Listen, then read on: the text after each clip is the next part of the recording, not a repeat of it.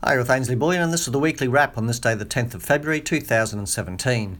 Australian dollars, gold is sitting at $16.14 and silver at $23.19, with the Aussie dollar at 76.3.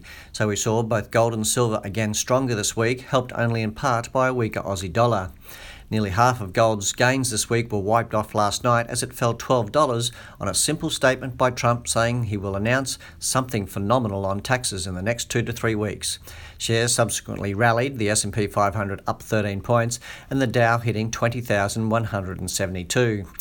Friday saw the first US employment figures for the year and the first under Trump's stewardship, and on face value it was a ripper, printing 227,000 new jobs in January when only 175,000 were expected. However, the usual scratch behind the headline, and we saw November's equally awesome 204,000 slashed down to just 164, while December was virtually unchanged and still ordinary at 157,000. But it was the all-important average hourly earnings that again disappointed, rising only 0.1%, a third of the 0.3% expected, and below the also downwardly revised December 0.2% from 0.4%. And in that month, the minimum wage was increased. Weekly hours remained flat at 34.4, seeing the average weekly earnings dipping to 1.9%, the lowest print in a year, and not good in an environment of rising inflation. Unemployment rose too, from 4.7% to 4.8%. The market read those figures behind the headline and the dollar dropped further as shares and bonds rose with expectations of another rate hike softening. All hail stimulus. Reinforcing these labour market concerns, Deutsche Bank warned that hiring at America's biggest companies is plunging for the first time since 2010. US factory orders saw better than expected 3.6% rise, the best since 2014. However, when seasonal and other smoothing adjustments are removed, actual orders were almost exactly the same as they were in March 2006, some 11 years ago. Weaker than expected personal consumption, expenditure growth and private fixed investment saw the Atlanta Fed revise its Q1 GDP estimate from 3.4% to just 2.7%. As we wrote during the week, the big banks rejoiced this week as Trump, via yet another unilateral executive order, started unwinding the Dodd-Frank Act, and hence the very measure introduced to prevent a repeat of the unconscionable acts of said banks during the GFC and the prospect of the little guys wearing the brunt of that and taxpayers paying for all bailouts, should it, or should I say when it, all goes wrong again.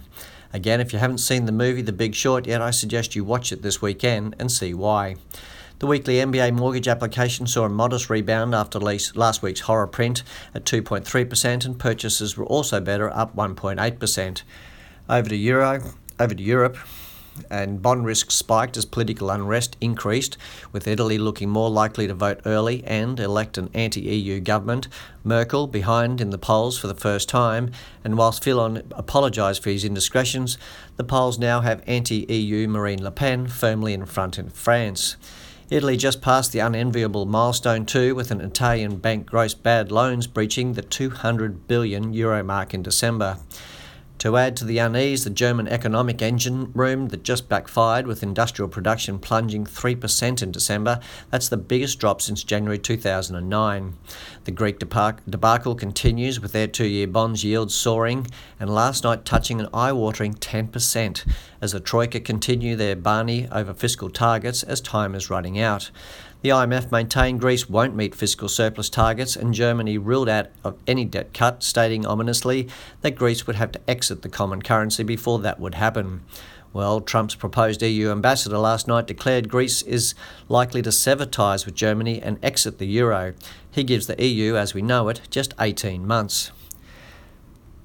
China was firmly back in the headlines, with capital flight dramas playing out, with China's foreign currency reserves dropping a further $12.3 billion, the seventh consecutive month, and total reserves now below the key psychological level of $3 trillion for the first time since early 2011. Where did it come from? Well, according to the PBOC, it was all in foreign exchange markets, with SDRs virtually unchanged and gold increasing on the back of price rises for the 59 million troy ounces they hold in reserves, and after adding another 6.91 tonne in January.